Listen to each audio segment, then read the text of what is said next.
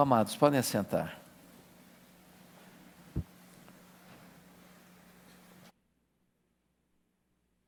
Abra sua Bíblia comigo, por favor, em Lucas, capítulo 16, versos 19 a 31.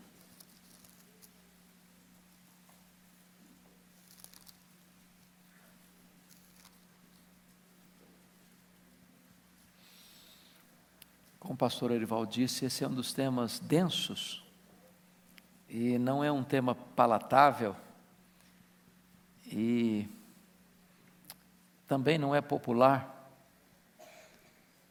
E não é daquele tipo de assunto que dá ibope. Mas o compromisso nosso do Conexão com Deus, desta igreja, não é pregar aquilo que dá ibope, é pregar a verdade de Deus. E eu queria que você então acompanhasse essa leitura deste texto tão grave, tão solene, que Lucas registra. Está escrito: Ora, havia certo homem rico que se vestia de púrpura e de linho finíssimo, e que todos os dias se regalava esplendidamente. Havia também certo mendigo chamado Lázaro, coberto de chagas, que jazia à porta daquele e desejava alimentar-se das migalhas que caíam da mesa do rico. E até os cães vinham lamber-lhe as, as úlceras. Aconteceu morrer o mendigo e ser levado pelos anjos para o seio de Abraão. Morreu também o rico e foi sepultado. No inferno, estando em tormentos, levantou os olhos e viu ao longe a Abraão e Lázaro no seu seio. Então, clamando, disse: Pai Abraão, tem misericórdia de mim. E manda Lázaro que molhe em água a ponta do dedo e me refresque a língua, porque estou atormentado nesta chama. Disse, porém, Abraão: Filho, lembra-te de que recebeste os teus bens em tua vida, e Lázaro igualmente os males. Agora, porém, aqui ele está consolado, tu em tormentos. E além de tudo, está posto um grande abismo entre nós e vós. De sorte que os que querem passar daqui para vós outros não podem, nem os de lá passar para nós. Então replicou: Pai, eu te imploro que o mandes à minha casa paterna, porque tenho cinco irmãos para que lhes dê testemunho, a fim de não virem também para este lugar de tormento. Respondeu Abraão: Eles têm Moisés e os profetas, ouçam-nos. Mas ele insistiu: Não, pai Abraão, se alguém dentre os mortos for ter com eles, arrepender-se-ão. Abraão, porém, lhe respondeu: Se não ouvem a Moisés e aos profetas, Tampouco se deixarão persuadir, ainda que ressuscite alguém dentre os mortos. Eu quero tratar nesta noite, então, irmãos, sobre a dura realidade do inferno. Há uma coisa notável nesta passagem que acabamos de ler. Ela é fácil de entender. Você pode discordar dessa passagem, você pode negar a verdade dessa passagem, você pode desprezar o ensinamento dessa passagem. Só uma coisa você não pode jamais admitir: é que essa passagem não seja clara. Ela é absolutamente clara. E a verdade essencial que esta passagem traz é que a vida não é simplesmente viver e que a morte não é simplesmente morrer. É claro que há muitas especulações sobre a morte, sobretudo do que acontece depois da morte, sobre o que acontece além da sepultura. Há muitas pessoas que recorrem aos médiums para buscar esclarecimento acerca do estado das pessoas que morreram, onde estão, como estão. nesse texto, Jesus abre as cortinas, levanta a ponta do véu e nos mostra o que vem depois da morte: céu, seio de Abraão ou inferno. Esta parábola, portanto, fala-nos de dois homens, o rico e o Lázaro. A parábola está dividida em dois atos. O primeiro ato, aquele que acontece do lado de cá da sepultura. O segundo ato, o que acontece do lado de lá da sepultura. Esta passagem oferece para nós três contrastes: contraste na vida, contraste na morte, contraste na eternidade. Na vida, o rico, há um rico e há outro que é pobre. Na morte, um é sepultado, o outro, como indigente, talvez nem sepultamento teve. Na eternidade, um está no céu, o outro está no inferno. Então eu gostaria que você pudesse acompanhar comigo esse primeiro ato. O que acontece do lado de cá da sepultura. Então vamos olhar em primeiro lugar o rico. O rico. Se você observar comigo, e você pode, por favor, repetir comigo o verso 19, vamos juntos? Ora, havia certo homem rico que se vestia de púrpura e de linho finíssimo, e que todos os dias se regalava esplendidamente. Preste atenção que ah, o Senhor Jesus Cristo não poupa é, intensidade na sua fala. Se vestia de púrpura, que era uma veste caríssima, porque púrpura era uma veste é, tingida com um molusco do fundo do mar, o preço era caríssimo, só os senadores, só os, os, os grandes líderes de Roma podiam vestir roupa de púrpura. É, e esse homem vestia de púrpura e de linho finíssimo. Então ele andava na alta moda e na moda cara. Diz o texto que ele todos os dias, não alguns dias, não feriados, não ocasiões especiais, mas todos os dias se, rega, se regalava, mas não de qualquer maneira, esplendidamente. Esplendidamente. Bom, notem comigo que a vida deste homem era uma vida de luxo e de festa. Mas a Bíblia não o acusa de crimes. Você não vê nenhuma acusação que ele era um criminoso. Você não vê nenhuma acusação que ele era um corrupto. Você não vê nenhuma acusação que ele era um ladrão. Você não vê nenhuma acusação que ele era um fraudulento, assassino, ébrio ou imoral. Tampouco este homem é acusado por ser rico. Seu problema certamente não era a riqueza, possuir dinheiro. O problema dele era ser possuído pelo dinheiro. O problema dele não era a riqueza, o problema dele era a riqueza sem Deus. O problema dele não era o dinheiro, o problema dele era não amar o próximo. Seu problema é que o dinheiro era o seu próprio Deus.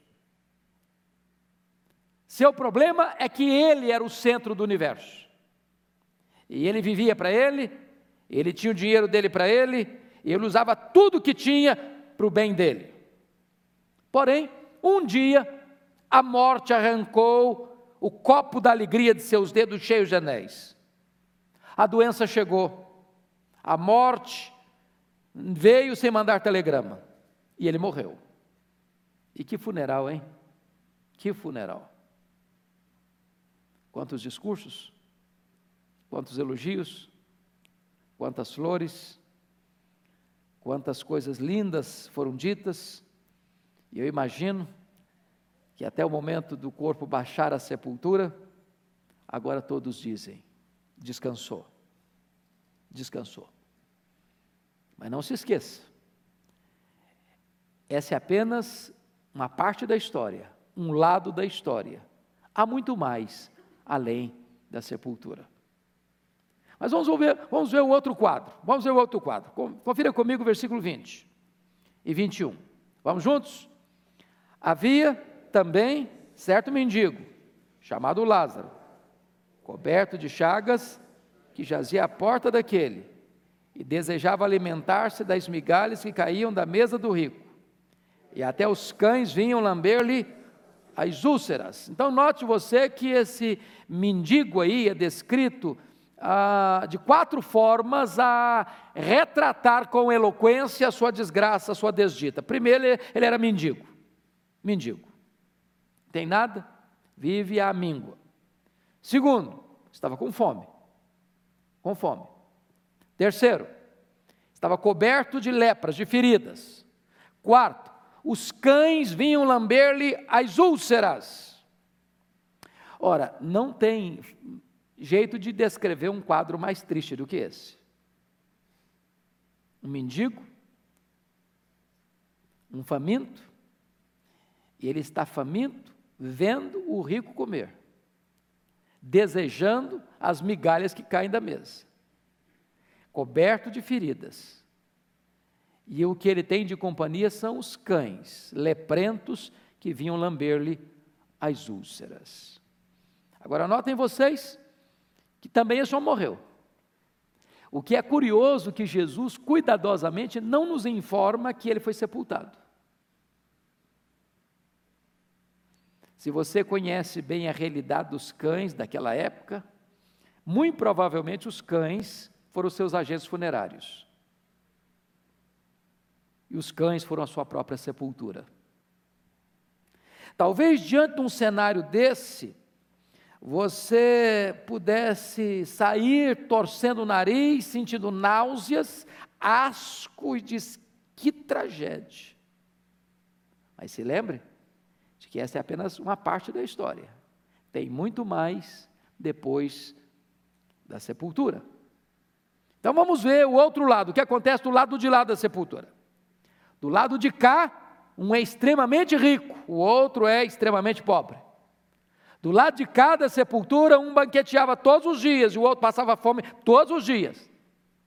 Do lado de cá, um vestia púrpura e linho finíssimo, o outro trapos.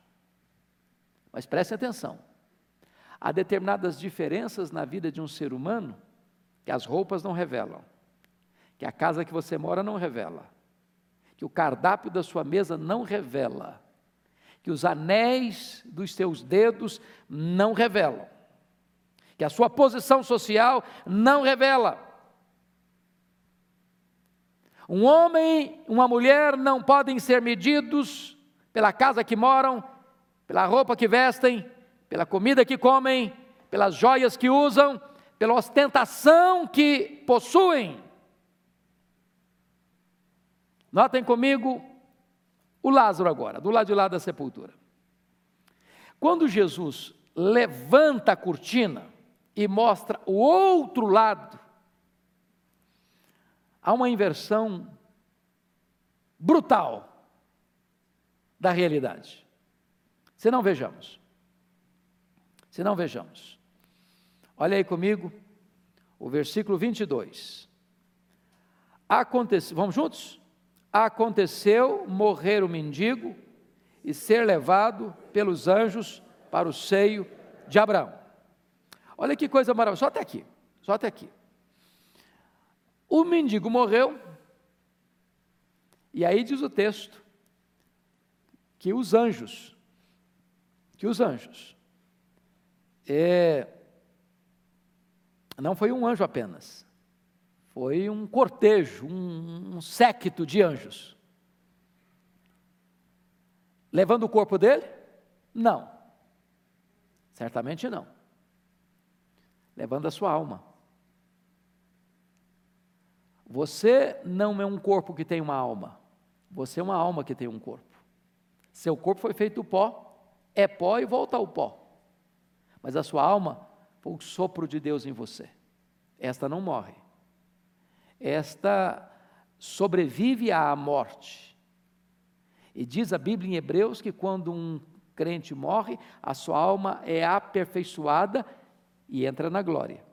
E aqui os anjos levam a alma dele para o seio de Abraão, que é uma linguagem ah, para representar a bem-aventurança eterna, o próprio céu. E notem vocês, por que, que ele vai para o céu? Porque é mendigo? Alguém vai para o céu porque é pobre? Alguém vai para o céu porque passa fome? Alguém vai para o céu porque tem doença? Alguém vai para o céu porque os cães são seus amigos mais achegados? Não. É claro que é uma parábola. E Jesus aqui quer nos dar algum ensinamento, porque a palavra Lázaro, o nome Lázaro, significa Deus é o meu auxílio. Então, o simples fato do seu nome já representa para nós em quem Lázaro confiava, a despeito das tragédias que se abateram sobre ele. Porque algumas pessoas dizem: bom, se você é um crente, então você não pode ficar doente. Se você é crente, você não pode ser pobre. Se você é crente, você não pode passar privações. Mas Jesus quis, nesse contraste brutal, nos mostrar que, embora a realidade aqui seja a pior, isso não interfere na sua salvação, porque a salvação não depende do quanto dinheiro você tem, de quanta saúde você tem, de que roupa você veste, de comida, de que comida você come, que casa você mora, quem cerca você. Salvação tem a ver em quem você põe a sua confiança. Lázaro vai para o céu dentro da palavra, da parábola, porque Deus é o meu auxílio, diz ele. Notem vocês, Lázaro é, não tem nada,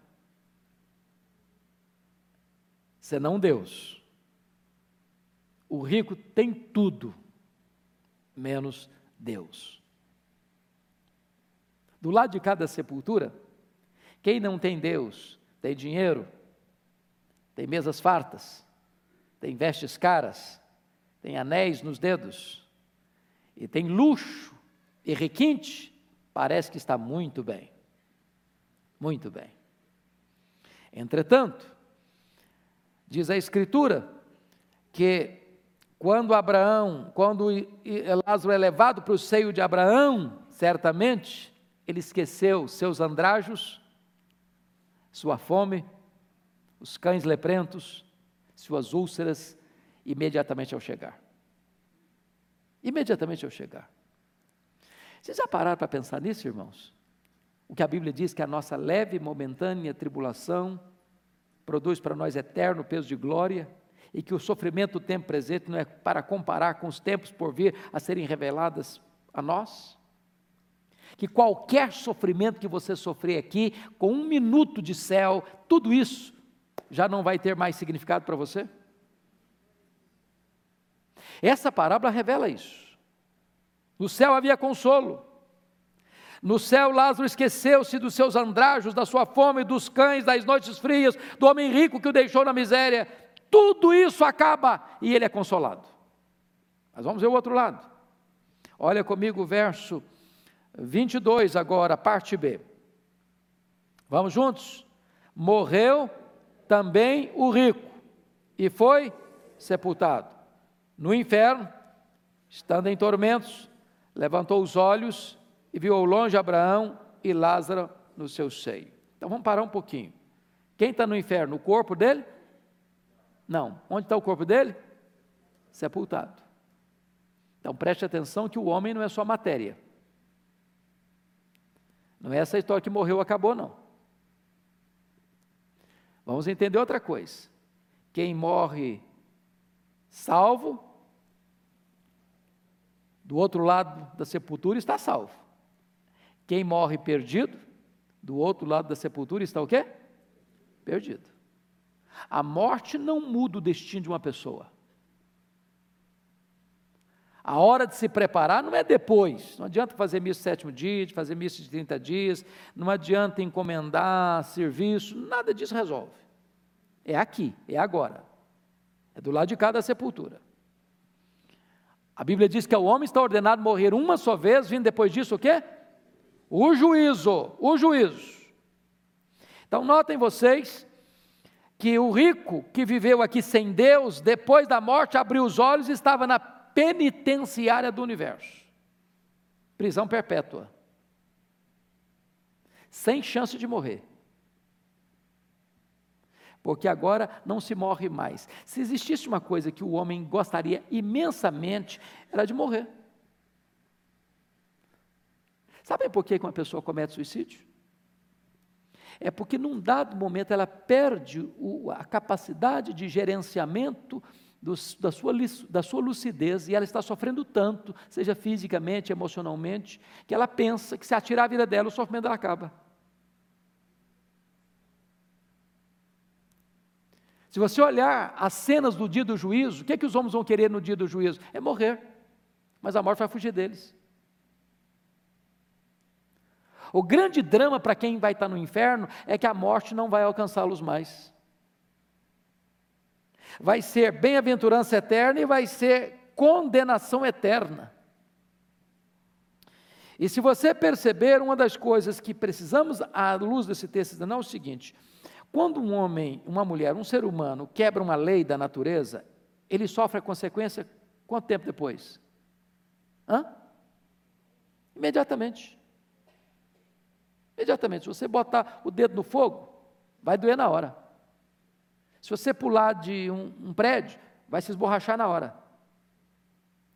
Mas nem sempre, quando você viola uma lei espiritual, você sofre a consequência na hora. Deus não escala um anjo para dar uma burdoada na sua cabeça toda vez que você peca. Deus dá corda. Deus dá corda. De repente, o homem chega a pensar que o pecado compensa, que o pecado é vantajoso. De repente, ele descobre que há muitas coisas boas que o pecado lhe oferece: banquetes, farras, diversões, prazeres. Mas o grande drama é que o homem se esquece de que um dia ele vai fazer o quê? Morrer. E que depois da morte vem o quê? O juízo. E ninguém vai poder escapar desse juízo. O homem rico não despertou santo, a morte não transforma um pecador num santo. Então, eu gostaria que você pudesse olhar comigo algumas coisas aqui. Primeiro, a posição que um homem ocupa diante dos homens nem sempre é a mesma que ele ocupa diante de Deus. Preste atenção nisso. Tem muitos homens hoje que são famosos, que são aplaudidos, que são condecorados, que são reconhecidos, que são elogiados, que são enaltecidos, que são colocados no topo da pirâmide, mas aquilo que o homem é diante dos homens não necessariamente significa que ele é diante de Deus. Segunda coisa, a morte vem, a morte vem a todas as pessoas. Alguém já disse que a morte é o sinal de igualdade na equação da vida. Vem para o rico, vem para o pobre, vem para o doutor, vem para o analfabeto, vem para o religioso, vem para o não religioso, vem para o velho, vem para o jovem, vem para a criança, vem para todos. Para todos. Terceiro, Deus leva os salvos para o céu na hora da morte. Irmãos, isso é verdade, é bíblico, isso é a esperança para nós, amados. É por isso que um crente pode dizer: para mim o viver é Cristo, o morrer é lucro. É por isso que a Bíblia pode dizer o seguinte: bem-aventurados aqueles que desde agora morrem no Senhor, para que descansem das suas fadigas e as suas obras os acompanham. Então, quarta verdade que esse texto nos mostra: as pessoas não convertidas descobrirão o valor da alma tarde demais. Se você olhar nessa parábola, esse homem rico fazia toda a provisão para quê? Para o corpo. Para o corpo. Vestes, banquetes, prazeres. Tudo para quê? Para o corpo. Que provisão ele fez para a sua alma? Nenhuma. Agora preste atenção, e o pastor Ivan estava conversando comigo hoje antes do culto, a questão do mamon, do dinheiro, do Deus dinheiro, deste ídolo pagão chamado mamon. Ele exige atenção total, dedicação exclusiva. Ele domina as pessoas. Ele oferece prazeres, diversões, coisas lindas, coisas ricas, coisas luxuosas, coisas requintadas, e ele oferece tudo para você. Tudo. Tudo. Porém, ele não faz você fazer uma viagem rumo às suas necessidades espirituais. E as pessoas que só investiram no aqui, no agora, no material, no terreno, no físico, para o corpo, ao morrerem, e ao perceberem que, não tendo feito investimento espiritual, vão estar no inferno, vão perceber tarde demais a importância que é se investir na vida espiritual, na alma. Ele está preocupado agora com os irmãos dele, porque ele não se preocupou em tempo oportuno. Quinta lição aqui, a priori ainda, mil, os milagres não ajudam as pessoas que desobedecem à palavra de Deus. Pai Abraão, manda Lázaro lá na casa do meu pai, eu tenho cinco irmãos. Para eles se precaverem, para eles escutarem, para eles não virem para cá também. O que, é que está querendo? Um milagre. Que o Lázaro que já morreu, já está no céu, viesse para a terra para comunicar com seus irmãos. E Jesus Cristo diz o seguinte: eles têm o quê? Moisés e os profetas. Em outras palavras, têm a Bíblia, têm a palavra de Deus. Ouça o que a Bíblia diz. Agora, notem vocês que Jesus Cristo não favorece a tese dele. De, manda o Lázaro. O Lázaro já morreu. Para alguém aparecer, irmãos, o que, que tinha que fazer para o Lázaro aparecer? Tinha que ressuscitar. Ou seja, Jesus está combatendo a tese espírita aqui. Não tem desse negócio de morto aparecer, não. Morto não aparece de novo, não. Esse negócio de o morto vir, falar e tal, entregar mensagem, quem está aparecendo ali é morto coisa nenhuma, é outro personagem que está ali. Chama-se demônio. Porque para um morto aparecer e dar alguma mensagem, ele tem que ressuscitar. Então preste atenção nisso. Nesse mundo tão místico que nós estamos, se alguém quer ouvir a voz de Deus, tem que ouvir de acordo com a palavra de Deus, com a Bíblia Sagrada. É claro, irmãos, que a doutrina do inferno é uma doutrina que não é popular, como eu lhes disse. Os agnósticos, não, isso aí não tem jeito, não, não é possível saber se existe este lugar, não. É, Bertrand Russell chegou a dizer que o homem é apenas um aglomerado acidental de átomos. Morreu, acabou, desintegra, acabou. Esse texto diz que não. O inferno é aqui mesmo. Não, o inferno é aqui mesmo. Já escutou a gente falar isso? O inferno é aqui mesmo. Ô irmão, se o inferno fosse aqui mesmo, a vida seria muito injusta, não? Vocês não acham que tem gente que vive uma vida assim, na babesca, e outros vivem assim, numa magrela? É, verdade, gente. Eu tenho hora que eu fico olhando, de vez em quando eu leio algumas coisas assim, alguns, alguns políticos aí de Brasília, chegar num restaurante e gastar 30 mil reais numa garrafa de vinho. Você não fica assim chocado com isso, não? Hoje a gente tem muito cidadão brasileiro que nunca viu na vida 30 mil reais. Porque um cara que dá 30 mil reais numa garrafa de vinho, ele tem que beber gota a gota, assim, gotinho, gotinho, entendeu? Possível, que negócio é esse? Aí o coitado do trabalhador que levanta quatro horas da manhã, pega metrô, trem e mais não sei mais o que, para frente aí, gasta quatro horas para chegar no trabalho, rala, rala o dia inteiro, volta para chegar em casa dez da noite, para levantar cinco no outro dia. Você acha que a vida é injusta? Você acha que isso é justo? Se não tivesse inferno, a vida seria muito injusta. O inferno nivela da realidade a justiça de Deus. Porque o que o homem semear, também ele ceifará. Se a justiça não for feita aqui, e muitas vezes não o é, certamente o será no tribunal de Deus. O inferno é uma reivindicação necessária da justiça divina. Pois bem, queridos, a realidade do inferno é que o inferno não só existe, mas ele é uma necessidade absoluta, uma necessidade moral.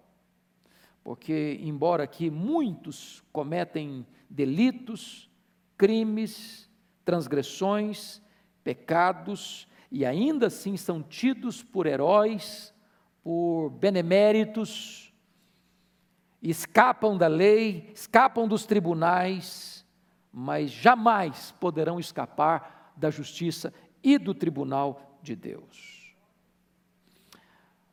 Sofrimento do inferno, como é que é?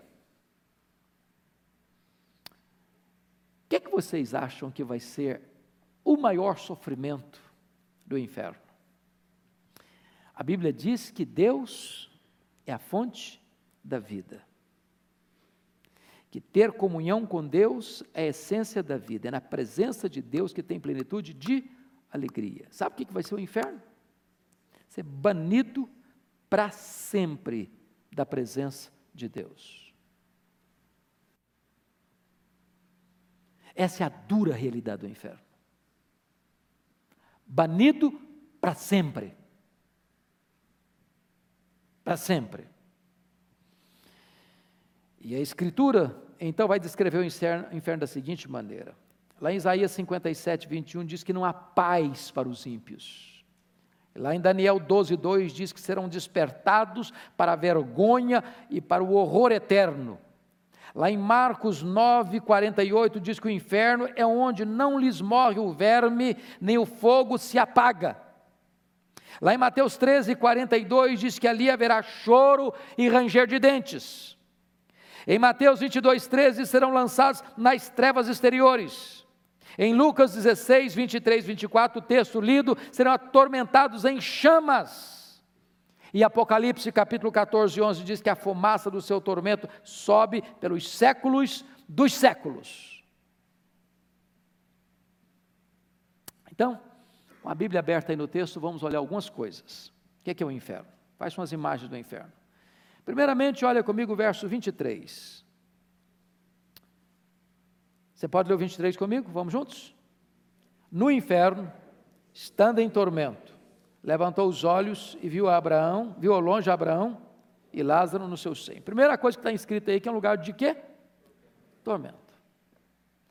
Ô, irmãos, alguns querem amaciar isso, dar uma, uma, uma, ideia mais light, dizendo que esse tormento aqui é figurado, que não é bem assim, que não é literal. Mas é melhor não arriscar, não? Vai que Jesus está falando literal mesmo.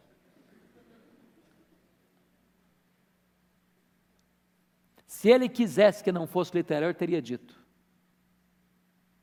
tormento, tormento, chama inextinguível, fogo que não se apaga, fumaça que sobe pelos séculos dos séculos, lugar onde o bicho não deixa de roer, que o fogo não deixa de queimar, prisão, lugar de trevas eternas. Segundo, Olha comigo, o verso 23 ainda, ver sem usufruir. Não consta o texto que Lázaro viu o rico no inferno, mas consta o texto que o rico do inferno viu Lázaro no seio de Abraão. Já pensou que é ver o que é coisa boa e não poder usufruir? Olha a inversão de Jesus. O Lázaro ficava aguardando migalhas cair, via a mesa do rico com tudo que era farto, querendo migalhas, nem migalha lhe davam. Agora o rico vê Lázaro no seio de Abraão, mas está privado permanentemente de usufruir o que está vendo. Olha o versículo 24 comigo clamar sem ser atendido. Então, clamando, diz: Pai Abraão, tem misericórdia de mim, manda Lázaro que molhe em água a ponta do dedo e me refresque a língua, porque estou atormentado nesta chama. Agora, preste atenção que Jesus é tão gráfico aqui, tão eloquente, que eu pergunto para você: o que vale uma gota d'água numa chama? Que tipo de consolo um dedo molhado pode dar a uma língua que está atormentada em chamas? O que Jesus está querendo dizer é que nem o mínimo consolo será dado, nenhum pedido será atendido, o clamor não será respondido. Agora olha o verso 25 comigo ser atormentado sem refre receber refrigério. Disse, porém, Abraão, filho, lembra-te de que recebeste os teus bens em tua vida e Lázaro igualmente os males. Agora, porém, aqui ele está em consolo ou consolar e tu em tormentos. Então é o seguinte, meu filho, agora não tem mais jeito. Fechou a porta, agora não tem mais saída, não tem mais arrependimento, não tem mais mudança, não tem mais alteração desse quadro. Terceiro, O inferno é um lugar de onde não se pode sair. É prisão perpétua. Olha o verso 26. Vamos ler juntos? E além de tudo, está posto um grande abismo entre nós e vós, de sorte os que querem passar daqui para vós outros não podem, nem os de lá passar para nós. Então note você que não tem chance de quê? De arrependimento no inferno. Não tem mudança de status, de posição. É por isso, é por isso que a ideia de purgatório não tem amparo na Escritura. Ao homem está ordenado morrer o quê? Uma só vez. Vindo depois o quê? O juízo. Não tem alteração de situação depois da morte. Não tem primeira instância, segunda instância, terceira instância, quarta instância. Nem habeas corpus. Prisão perpétua. Quarto lugar, o inferno é um lugar onde o pedido de socorro não é atendido. Olha o verso 27 comigo. Então replicou o pai: Eu te imploro. Veja, você agora não pede mais, agora implora, porque implorar é um termo mais forte que pedir. Eu te imploro que o mandes à minha casa paterna.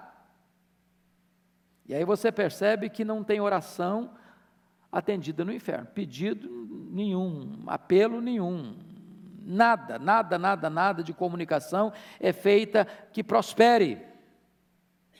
E aí você começa a perceber uma coisa: não há chance de reverter a situação no inferno.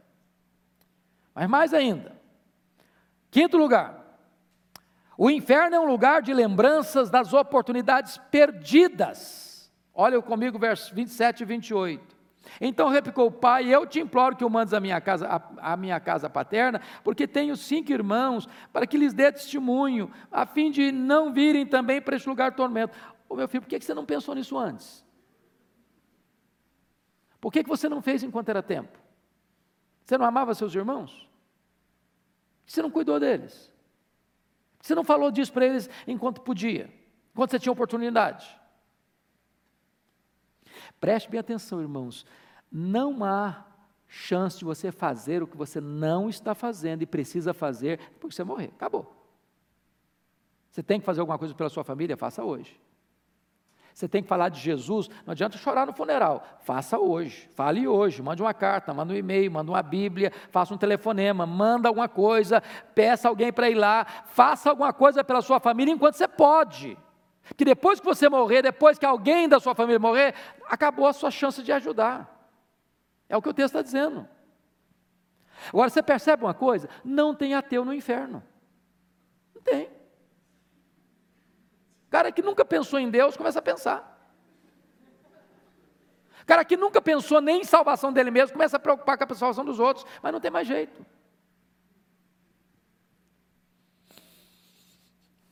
Portanto, o inferno, sexto lugar, é um lugar de onde não se pode mais ajudar a família. Versos 28 a 30. Você lê comigo? Vamos juntos? Porque tenho cinco irmãos para que lhes dê testemunho, a fim de não virem também para este lugar de tormento. Respondeu Abraão: Eles têm Moisés e os profetas, ouçam-nos. Mas ele insistiu: Não, pai Abraão. Se alguém dentre os mortos for ter com eles, arrepender-se-ão. Olha a resposta.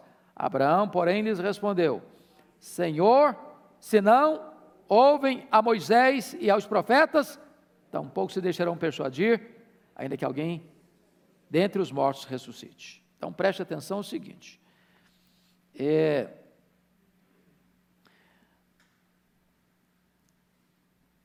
ainda que um morto pudesse ressuscitar e aparecer para pregar, não vai ter efeito melhor do que anunciar para essa pessoa o Evangelho, o que está na Bíblia.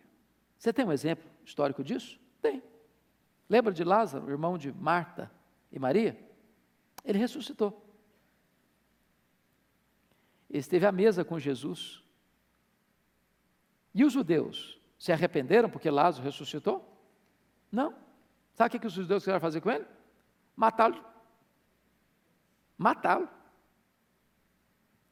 Então, essa ideia mística de que se alguém vier da morte e aparecer aqui e entrar por esse templo, ah, o Flantão morreu, todo mundo sabe que morreu e ressuscitou, olha o cara aí, gente, que coisa, vamos escutar esse cara, porque esse agora sim está escutando uma mensagem celestial. Nem assim. O que gera fé é ouvir a palavra e a palavra de Deus. Então, pregue a Bíblia, pregue a Escritura. Não espere coisas místicas. Mas, amados, é, eu pergunto a vocês: quanto tempo vai durar o inferno? Você já parou para pensar nisso? É, eu li um livro que foi muito importante na minha vida. O livro é muito difícil de ler, confesso a vocês. Talvez se hoje eu fosse ler, eu pudesse achar melhor um pouquinho. Mas eu li em 78, chegando no seminário Calouro, é, e era um livro denso, de Aristóteles, as categorias de Aristóteles. Se você nunca leu, tira um dia, se não tiver nada assim para fazer, e leia. Um dia que você estiver bem zen, porque senão você não consegue ler. Mas Aristóteles diz uma coisa interessante nesse livro: você só consegue entender algumas coisas dentro de categorias humanas: tempo, espaço, tamanho. Eu entendo o tempo, eternidade eu não entendo. Por exemplo, se você tirar um dia de um milhão de anos, você não tem mais um milhão de anos, certo? Claro. Claro. Mas eu pergunto: se você tirar um milhão de anos da eternidade, quanto sobra? Quanto? Eternidade. E se você tirar um bilhão de anos da eternidade, sobra quanto? A eternidade. Então, quando é que a eternidade vai acabar? Nunca. Sabe por quê? Eternidade não é tempo. Você e eu sabemos o que é tempo, eternidade nós não sabemos. Agora pense uma pessoa que não morre mais. Ela está lá confortavelmente. Não, ela está em quê? Tormento. Aí ela espera passar um ano. Marca na folhinha lá, um ano.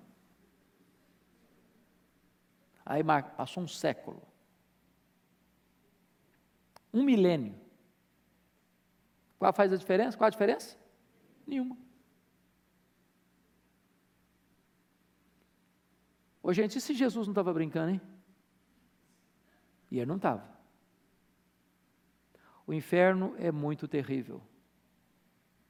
É uma dura realidade. Aí alguém pode comentar, mas é muito cruel falar um negócio desse. Cruel não é falar do inferno. Cruel é ir para lá. Quem mais falou sobre o inferno em toda a Bíblia foi Jesus. Ninguém falou tanto do inferno quanto Jesus. Mas sabe o que é maravilhoso? É que você pode fugir do inferno, escapar do inferno. Você não precisa ir para lá. E qual é a única condição de você não ir para lá? É você crer em Jesus é você fugir da ira vindoura, é você se arrepender dos seus pecados, é você reconhecer que você é indigno, é pecador, e que a justiça de Deus exige, exige a sua condenação. Porém, a graça de Deus providenciou um meio para você. A ponto de Deus pegar o seu filho, seu amado, seu único filho, e dizer assim: vai lá, meu filho, morre por aquele que merece o inferno.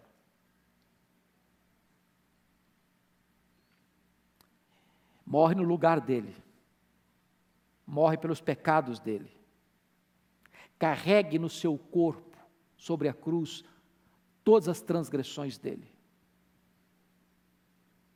E foi isso que Jesus Cristo fez. Ele levou sobre si o seu pecado, o meu pecado, o nosso pecado. Ele, que era bendito eternamente, foi feito pecado por você e por mim. Ele, que era exaltado e glorificado pelos anjos, foi feito maldição em nosso lugar. Ele morreu a nossa morte. Ele bebeu aquele cálice amargo da ira de Deus que devia cair sobre a sua e a minha cabeça. Ele morreu a nossa morte, para nos dar a vida eterna. E a Bíblia diz que aquele que nele crê não entra mais em juízo, passou da morte para a vida. A Bíblia diz que aquele que nele crê tem a vida eterna.